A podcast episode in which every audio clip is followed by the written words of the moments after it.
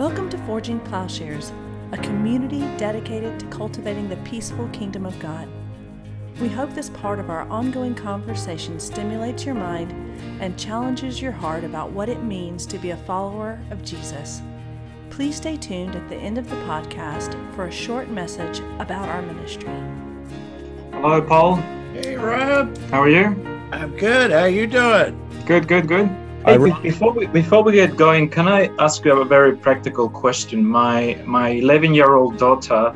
It's a bit complicated to explain the, the or to give children handles on the Trinity, isn't it? I mean, I because we all have problems.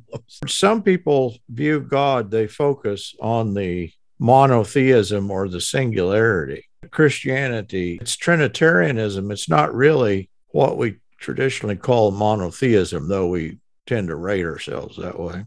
Yeah. And so, what you get in monotheism is this reduction. That's inadequate. In the Trinity, you get this multifaceted ultimate reality, the characteristics of the three persons, that reality itself is multifaceted. The world is multidimensional. It Mm. should not surprise us. You know, we don't understand the world. One of the most mysterious things for us is the stuff that's all around us. We don't really know what matter is. yeah. We can't say what matter is scientifically. That's the ultimate scientific quest is to describe, you know, high energy physics. What they're unfolding is there's an infinite depth to material reality. Hmm. Well, once you say that, it shouldn't surprise us that God is more complicated Yeah. than the material world. We do have entry into this Trinitarian experience. That's the Romans 8 advantage. Mm. Yeah. We're not just talking about an abstraction, but we're talking about Trinitarian experience as enfolding and giving full dimensionality to human experience that becomes a participation. In a sense, the abstraction, yes, it may escape us. We can't formulate it, but that's true of most things. We are created in God's image. And that's what's being described in Romans 8 is our participation in God, in Christ, through the Spirit, that we can see how each are interacting. So to speak of God as a community, is that helpful or can it can it lead to more problems than not? Yeah, I think who are we as persons? Well, well, we are who we are in relationship. Relationship. I'm a father, I'm a husband, I'm a son. That is constitutive. Those aren't just labels that I carry, No. but in a sense, they're definitive. Who I am is filled then through those relational qualities that we have with other people. And I'm a friend, and we could go on that we too have a multi dimensionality to us that Mhm. has an infinite possibility so that we're not simply defined by genetics or by our bodies or oh i was born into this family that is the seed form of an exponentially growing person so personhood Mhm. there is a kind of infinite depth to any Yeah. personhood Yeah. well, first of all, you know that if uh, somebody comes in and into the class and they don't say anything, you know, we can describe them physically, but that really doesn't tell us who they are. So we only know who people are when they begin to speak. Hmm. But then we recognize there is no end to getting to know someone. It's not like you're finished with that Yeah. task. You know, if that's true of human persons, it sh- should not be surprising that's a characteristic of God. Now, mm. can we apprehend this or understand it or reduce it? No, we can't, but we can use illustrations and recognizing, you know, that the illustrations may be inadequate, but they're pointing us to this larger reality. Yeah. That's good. Thank you. Th- This is what's been not troubling me, but yeah, it's a growing conviction about the depth of of the problem in this whole area of uh, imagery and God being masculine, feminine. He's beyond gender, but yet the medium is the message. The fact that in Christian tradition, as well as maybe even in biblical sources, we've represented God in ways that have smuggled in representations of power and gender as being the orthodox view of God, and yet those things carry all kinds of social and political baggage. I guess reading your blog post as well, it's like, oh my goodness, we've strayed a long way. Because I was thinking about it this morning, isn't it? We say, oh no, God's beyond gender. And then in the very next breath, we, we, we spend the next three hours talking about God as a some old powerful king who rules with masculine phallic authority, power, and how do you say he's beyond gender? And then we spend the next years, millennia, talking about God in such male centric, phallic centric ways to the exclusion of the feminine. Yeah. This is not simply our problem. In other words, the way I'm describing this, I think, is the human problem. Mm-hmm. The way we describe the problem, we might describe it in different ways. But this tendency to gender toward the law and toward the masculine. Yeah. I think it is the human tendency, it is the human proclivity that shows itself. That's the, the work that, you know, we did previously with my book with Lacan, he talks about, you remember the two orientations, the masculine and the feminine mm-hmm. orientation. Yeah. I think that captures, at least in part, the human tendency, the way that we organize our world. That for most of human history, for most people, reality, who they are, who God is, or who the gods are, yeah. is defined in and through this legal structure, this law based structure. However, yeah. you, and again, the law, you might describe it in different ways. You know, that's Paul's point. Oh, it really doesn't matter in the end whether we're talking about Jews or Gentiles, that there's a universal predicament, there's a universal tendency. That's really what we were doing in the philosophy class uh, in nominalism what nominalism amounts to is the same tendency to entrust ourselves to the symbolic order. Or mm. just to say it in another way, think of the Babylonites. They entrusted themselves, they trusted language mm. to, in some way, deliver God to them, ultimate reality to them. That is mm. their own symbolic order, their own use of language, they thought was adequate for the truth. Don't mistake what I'm saying here. None of the problem is with law or language per se. Mm. It's that we imagine they deliver God to us. Mm. God delivers God to us. He's the one. He doesn't come to us through the medium of law. The law was never meant to bear that weight. Yeah. And of course, that's Paul's whole argument. But just put language there. Language is a symbolic order. You know, this is the Lacanian use of language.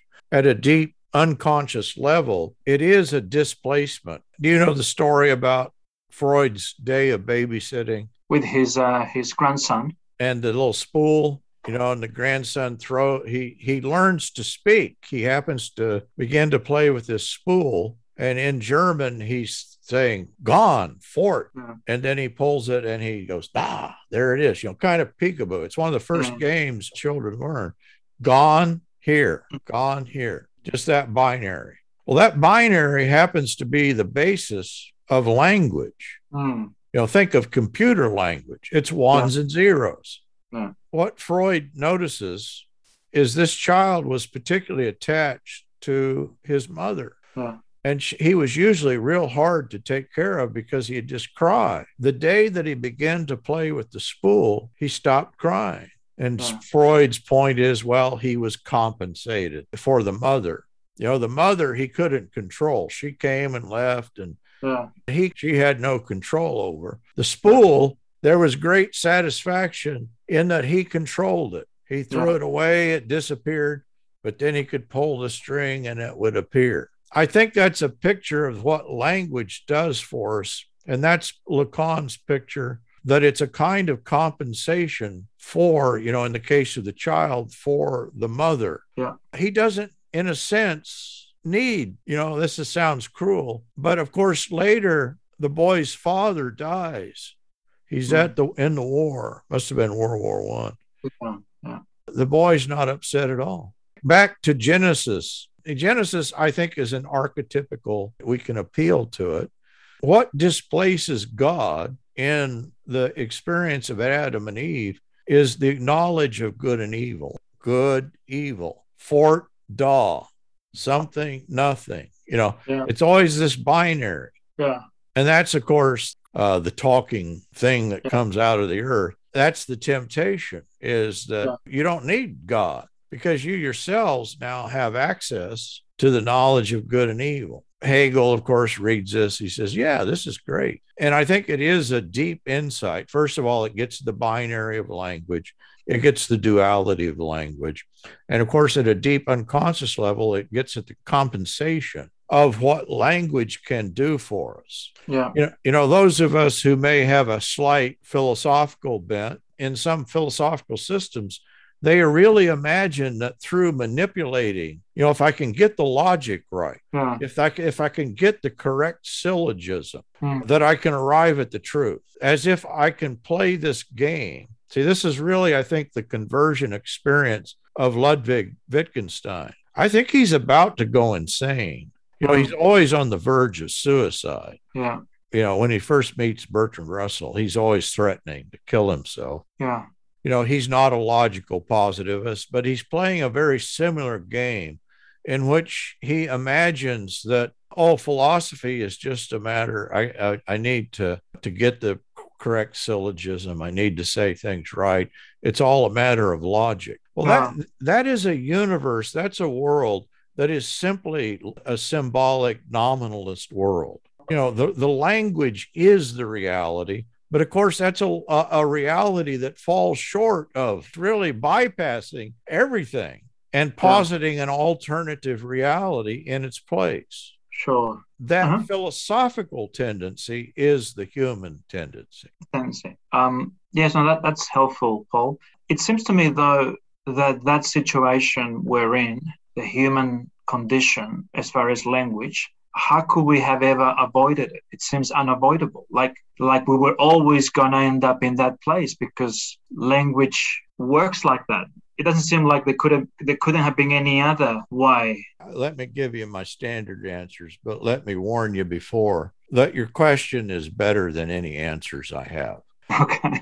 the question really goes to the heart of a lot of things. Well, first of all, yet yeah, you're correct that you know we're language users and the problem what happens to us you know I, and i don't i'm not claiming i understand this myself when you describe the mirror stage or when you describe a child entering into language it seems like it's just nearly inevitable that the way that they're oriented to language is already mistaken mm. because the child says about his image in the mirror that's me mm. Mm. well no it's not you Hmm. Yeah. that's, that's, an image. That's a, yeah. which sounds at one level silly, but of course, that's the Freudian point, And I think that that's Paul's point. There yeah. is this positing of an ego, an I, yeah. that is this kind of static, reified object. I think hmm. that's really what Paul is describing. The, the I, you know, not in the usual way we hear this the i you know is an idol you know like oh people are narcissistic i, I don't mean yeah. that but the, yeah. the, there's a correlation in human identity and idolatry because what identity in idolatry calls for is this kind of reified object that is made an absolute that is kind of the human condition mm the way the Bible presents it is that Adam and the first people, they were socialized in a community in which God walked with them in the cool of the day.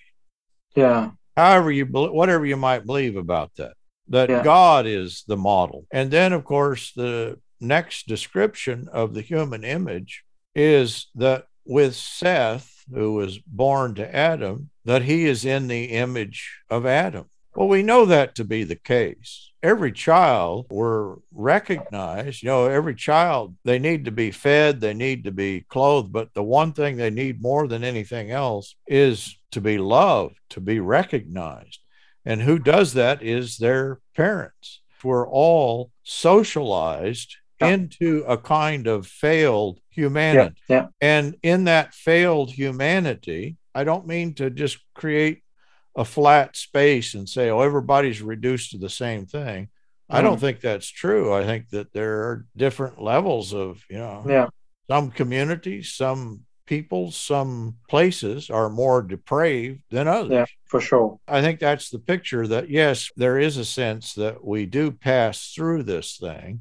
We can get stuck there. Sure. Yeah. So that's kind of an inadequate, okay, acknowledgement. This seems inevitable, and I guess it is. But then that would the next step then be that in Christ, in the Spirit, through the life God gives us in His that shares with us in the Trinity, language begins to be redeemed. Is that you can approximate redemption with language? Is that better way? Yeah, first of all, the, the problem is not that language fell. The problem is not with the law. The problem is not with the symbolic order. Mm, The problem is with our orientation to it. Yeah.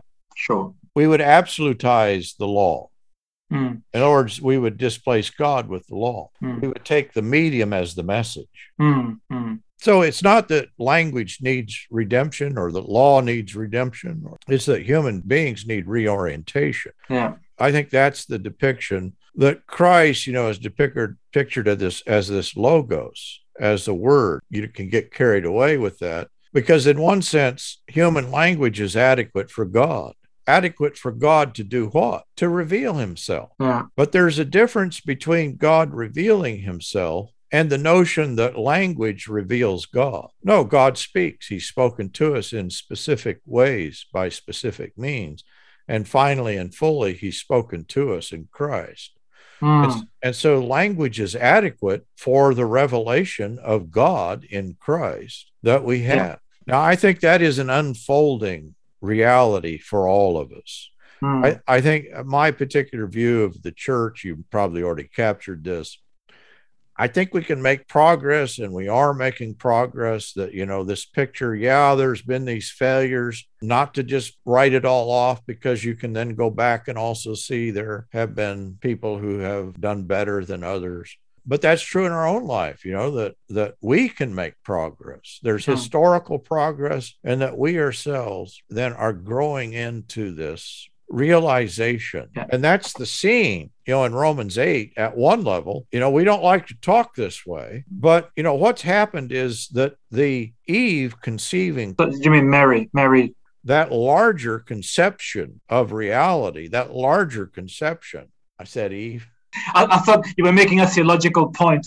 No, no, I just made a mistake. There is a word from God yes. that otherwise we don't have. Yeah. Yeah. So I, I believe in, in the specificity of the work of Christ. We need this revelation. I don't think we have an alternative to it. And we need it for two reasons failure of humanity, the deception that we've fallen into, this deception that I've just described, the reification of language, which we can re- relate that in many directions, the reification of the law, the, a kind of death denial. You know, psychologically, this is where Lacan and Zizek, they end there. That's all Hmm. they got. There is no way out of it. And I think they're correct in their seeing the depth of the problem and the Hmm. nature that humanity is oriented in this fashion. But I just happen to believe that we do have a, a word from God that undoes this seeming necessity. Yeah. Yeah, that's good. I'm just looking at your blog post here. You conclude by speaking of the continued struggle with the masculine principle of idolatry characterizes the sub- subsequent Christian age. And then you that's when you then transition to speaking of the women in the early church, you know, how influential they were, how, how significant, and yet sadly, the gradual subordination of the feminine aspect of God, hand in hand with the denigration of women, the incorporating, birthing, and pathetic groaning qualities of the spirit, written or drawn over by masculine images of God. Is there anything I can do with any of these things for, on uh, any given, uh, not on, no, not on one Sunday, but in my congregation, it's just so deeply the masculine principle so deeply ingrained. Yeah, you, you know, do you know the Sydney Anglicans were one of the main, yeah, heretics or culprits behind the the whole idea of linking complementar- complementarian ideas with the Trinity. You know the whole idea. The, yeah, yeah, yeah, yeah, yeah. They, they, were. I mean, that's how far they're willing to go. They, they were Yeah. willing to engage in in what even the ET, uh, Evangelical Theological Society, concluded eventually that this is this is heresy, guys. You've Yeah. gone. Yeah. They were they're that they're that desperate to to hold on to this patriarchal idolatry. It's it's unbelievable, and unfortunately, they've got hold of. I think I've told you the um, a lot of university ministry in uh, definitely my state, but even more widely in Australia, and so a lot of the staff workers, chaplains in university ministries are trained by Sydney Anglicans. And so m- many of my young people went through those systems. And so when they come back to uh, the Baptist, a Baptist church, who's actually more egalitarian, it's a major problem because they all think, yeah, but how- one First Timothy two, it's all there, blah blah blah. Wow, that's tough. Yeah. Maybe that that would have been a, a fitting despicable end to my article.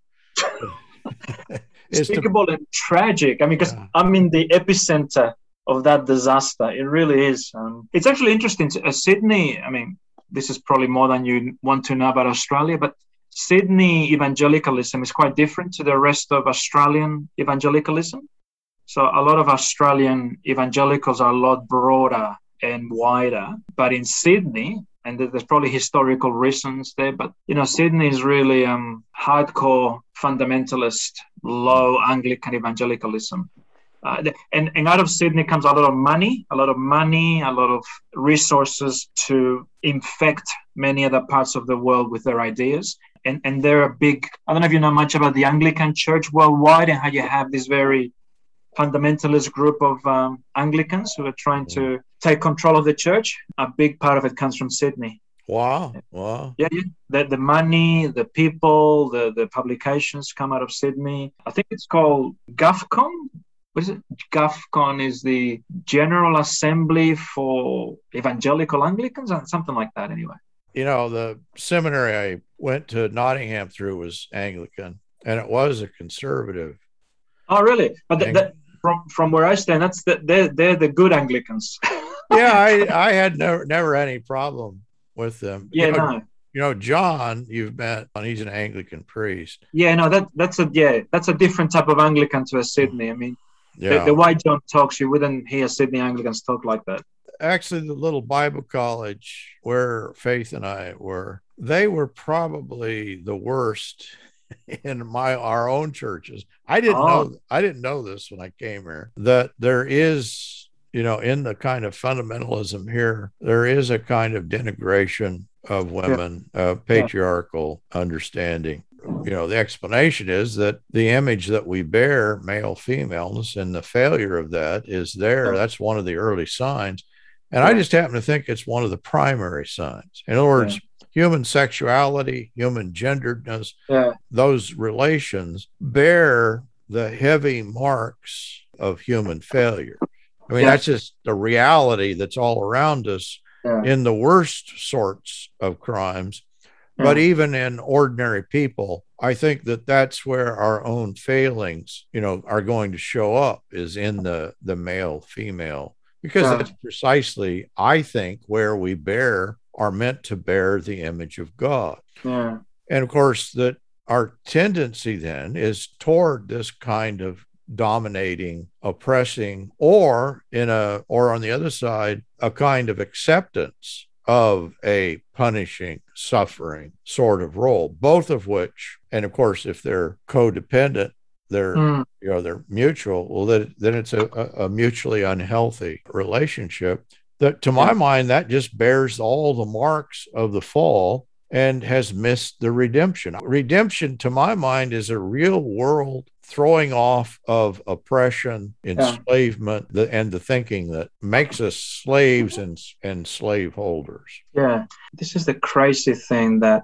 if you're a young woman in Sydney and you want to uh, be everything you can be, make a difference in the world, invest your life in justice and mercy and leading for change, I would want to keep you away from evangelical churches because they will hurt you, they will harm you, they will keep you down, they will tell you that really you should be getting married, having children, or at the very least, if you want to be in ministry, it's just for women only. So, in other words, the church actually is at a worse place than the wider society. I mean, the wider society has a lot of problems, obviously, a lot of addictions and dysfunctions and all kinds of things, but they're actually doing better in this whole thing of denigrating women and keeping them down. And, you know, on the other hand, they, you know, they, they, they sexualize them and they do all kinds of terrible things.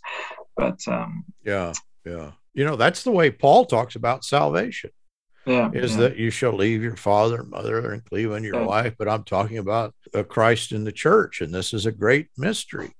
You know, uh, that that's Ba- Karl Barth's point about the woman coming out of the side of the man. That here is the here's the mystery of the universe because represented there is the reality of Christ in the church of yeah, of the Yeah. fulfillment or the completion of the humanity that will Yeah. take place in the wedding feast of the Lamb. yeah, As human beings, I don't think we have any alternative other than gendered language. That's just that's just the You way we think. yeah, yeah, You know, and that's sort of Coakley's point. Oh, everybody says God's be, beyond gender. We all know that. Then we gender God yeah. That's right.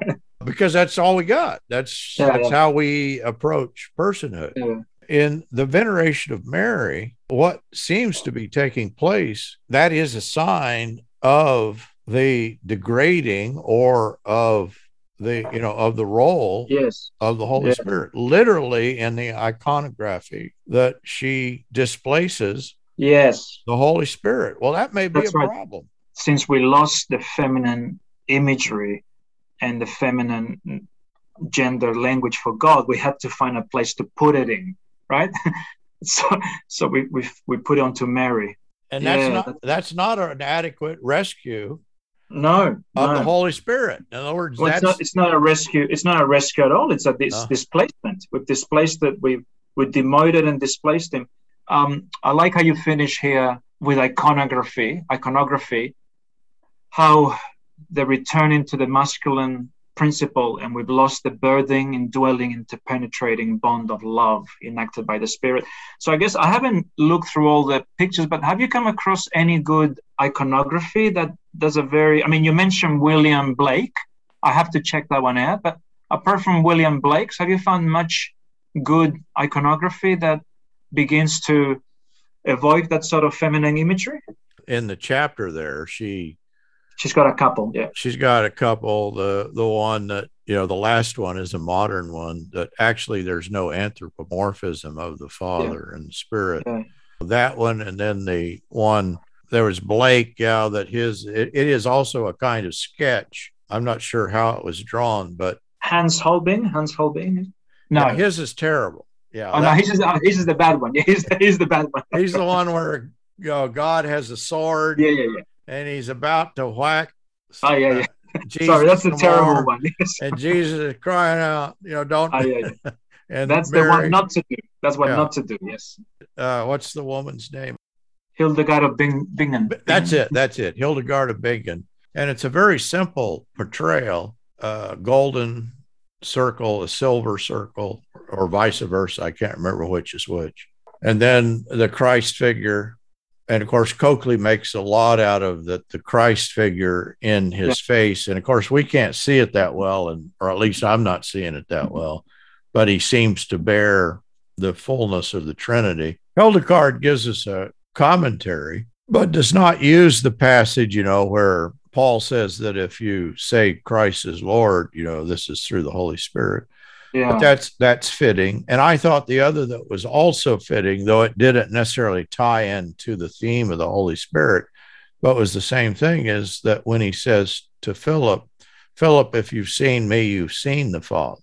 yes. And so Christ is the Holy Spirit and God, th- that part, what we can see, that we have access to the Holy Spirit and God, Yeah. to, to that reality, to that understanding. I think there is a, a right and a wrong way Yeah. to, to portray. And of course, what we're talking about when we're portraying, that's the way we think, you know, Yeah. how we imagine who Sure. God is. And so, yeah, I, I think those are helpful. I think you're right. Um, how important uh, our imagination is, and in a visual culture like today's. I mean, it's it's always been visual, but especially today with so many images we desperately need Christian. Well, we just need good artists to uh, to help us reimagine God, don't we? Visually. Yeah. And I, I think I, am all for simple, you know, obviously with Christ that we can portray his humanity. Mm. But of course, I think it becomes problematic when we reduce the Father and the Spirit to anthropomorphized figures. Maybe for some people, that's all they can grasp onto. Well, yeah, I was, I was about to say, um, I don't know, have we talked about this in the class? You know, the shack? Yeah, yeah. You ever, did you ever see a picture of the Trinity? Have you seen a photo of the three actors that they use for the Trinity? Octavia, Octavia, Octavia Butler, she's the, the, the, the mama, the African mom, yeah, mother figure. She's God. But then for the Holy Spirit, they have this uh, sort of Eurasian lady. And I, agree with you. You can see how that could be not helpful. But I just wonder. So a few years ago, when I first came across the shack, I was in my more Reformed Calvinist sort of you know biblical and i thought oh, how stupid that's ridiculous yeah but then looking at it as part of doing this course i thought look i know this is obviously just a crude anthropomorphic but it i think it's helping me reimagine god a little bit or at least to stop imagining him as an old white yeah, yeah. I wonder if it could be a step on that on that journey of of having more feminine imagery for God. But yeah, yeah, yeah. you don't want to stop there. Yeah, no, I, I, my reaction was actually I was surprised by my own reaction when I picked it up. I think I read the book yeah. and saw it. I thought, oh, uh, I obviously won't like this. And then I got uh, no, actually, I did like it. well, this oh, is per- yeah, I oh, did. did. like it. Okay. Yeah. Uh, I, I I appreciated it. I I thought that it was helpful. Oh, so you read the book? You haven't seen the movie though? I think I did both. I think I saw both. Yeah, yeah. So in, in the movie, just because there was a picture there that I saw the three of them together. I thought, I mean, obviously it's messing with my mental uh, furniture, but I think in a good way.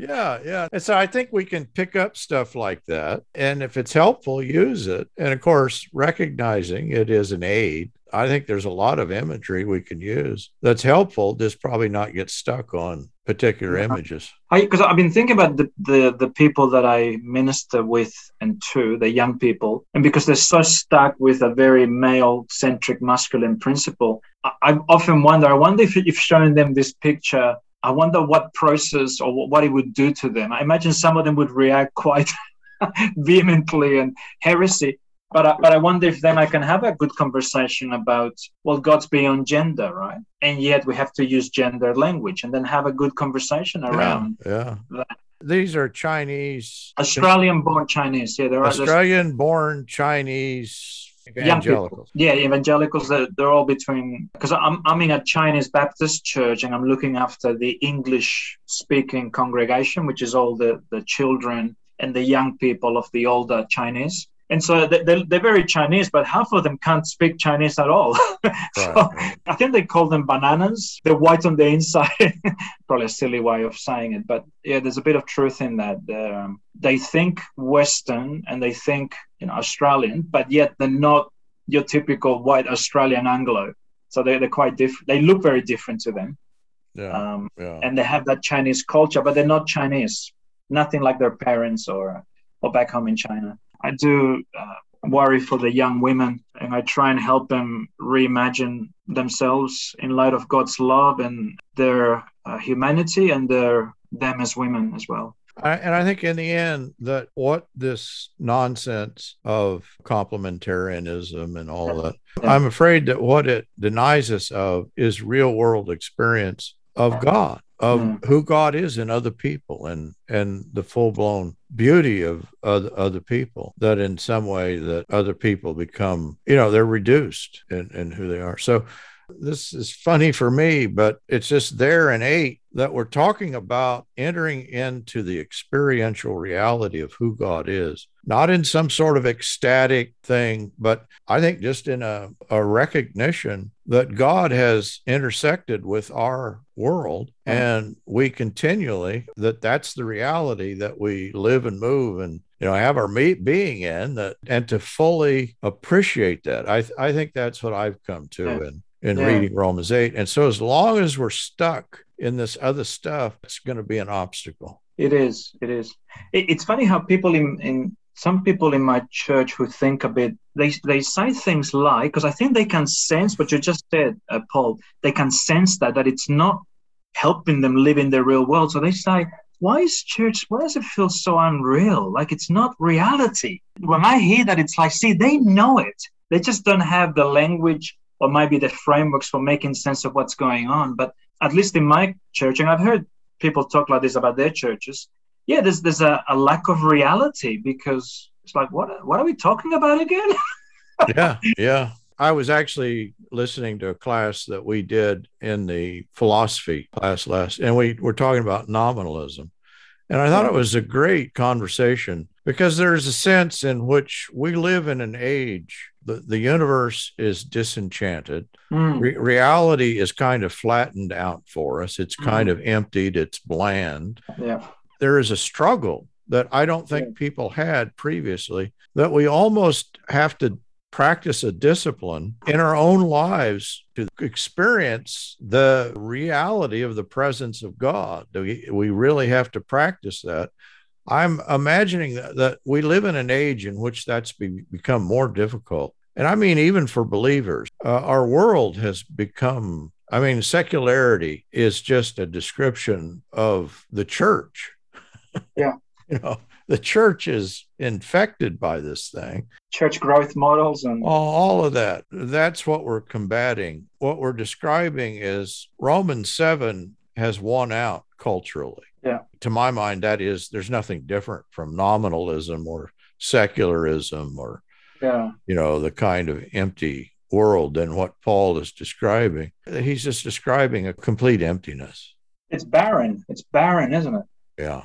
Yeah. It's interesting because I have to preach a wedding sermon in a couple of weeks. I've got eight minutes, maybe nine. And uh, I know there's going to be quite a few people who have never set foot in a church and have very preconceived secular ideas about God. And I'm thinking long and hard about, yeah, how do I, in some small way, help them reimagine who they imagine themselves to be, who they imagine God to be, what they imagine life's about, and what they think love is really. In very fragmentary, sort of uh, partial ways, I'm trying to re enchant or, to, or to offer some signposts that maybe they're missing out on, on, on, a, on a deeper life, a fuller life, a life of love.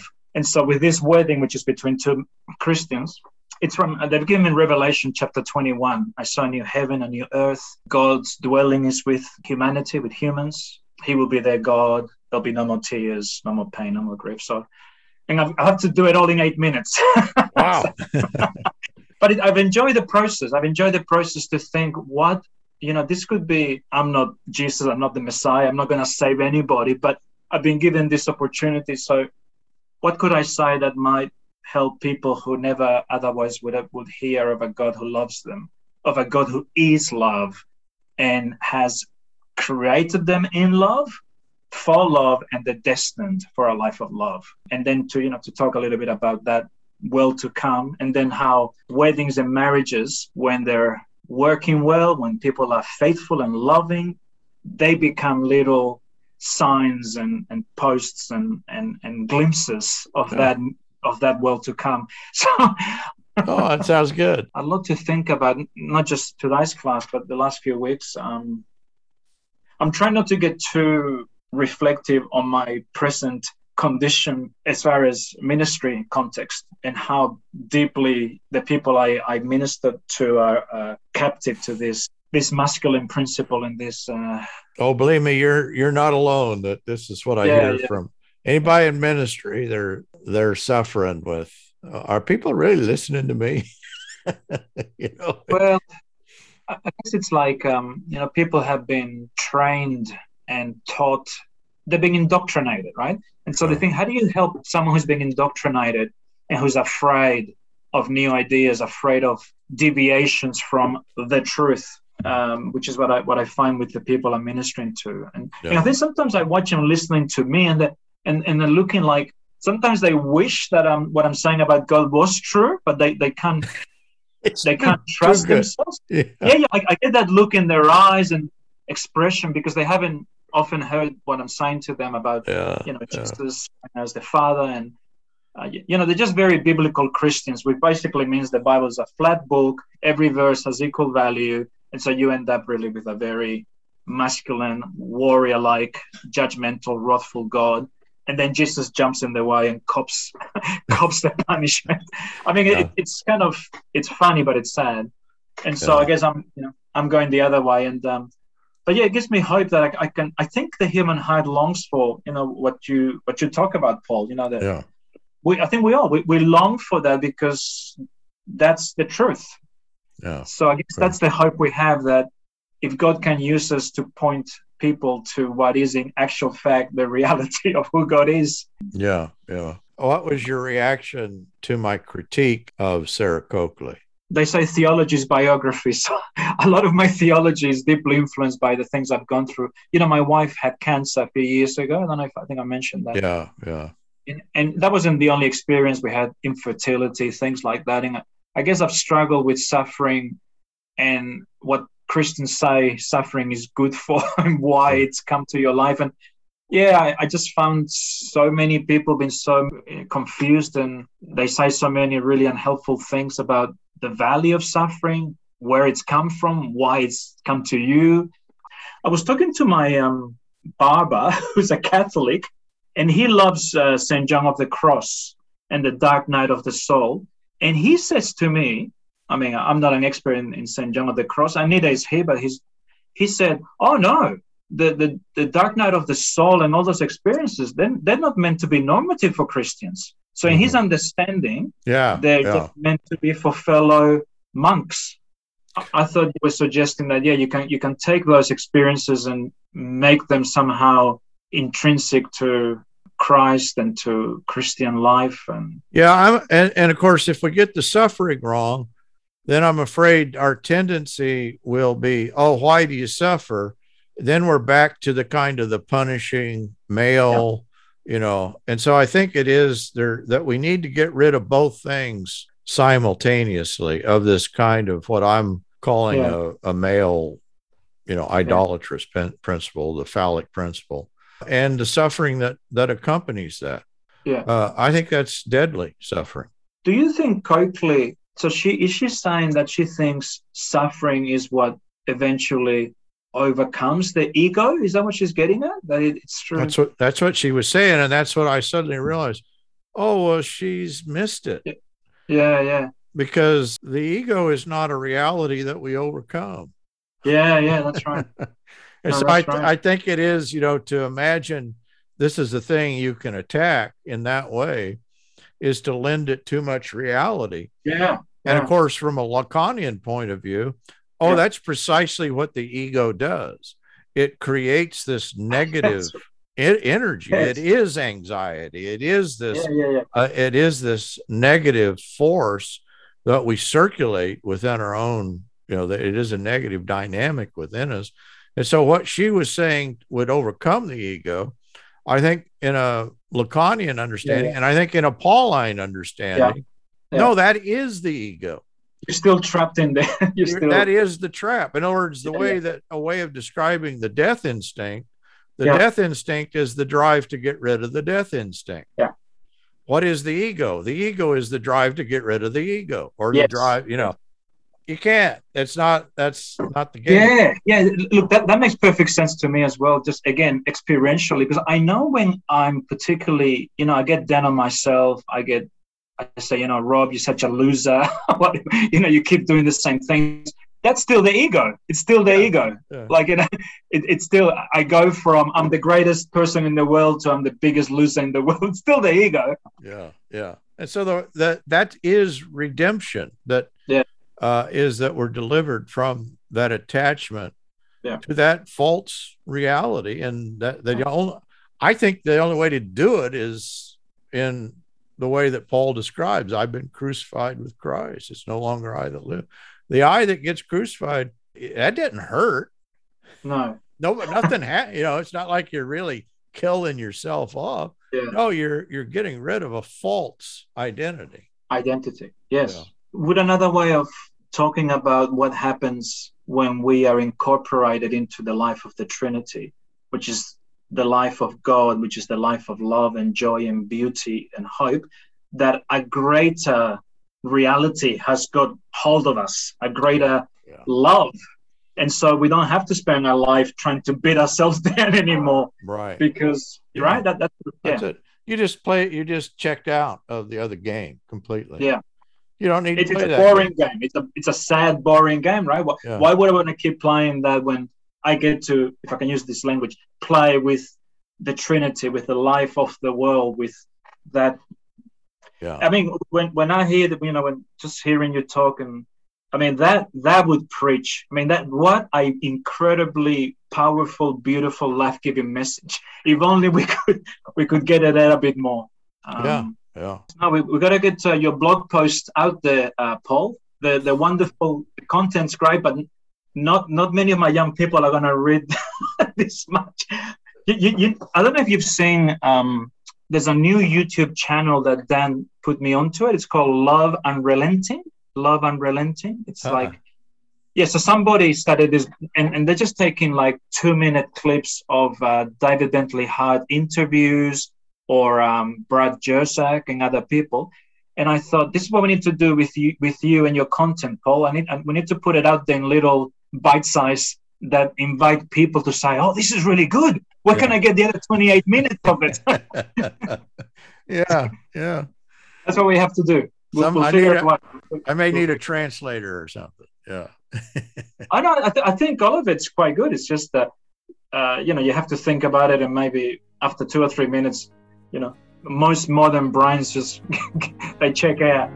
Yeah, it's good. Yeah. That's very good. Thank you, Paul. That was very um, okay. Yeah, All right. Life giving. God bless you, brother. we'll okay. see you next week. All right. See you Tuesday then. Okay, see you Tuesday. Good conversation. Yeah. Forging Plowshares is a community dedicated to cultivating the peaceful kingdom by providing in depth, transformative biblical and theological education and discipleship. If you have found this podcast valuable, please remember to share on social media. If you have questions about what you've heard, or if you'd like to learn more about how you can get involved with Forging Plowshares or even support this ministry financially, please visit our website, forgingplowshares.org.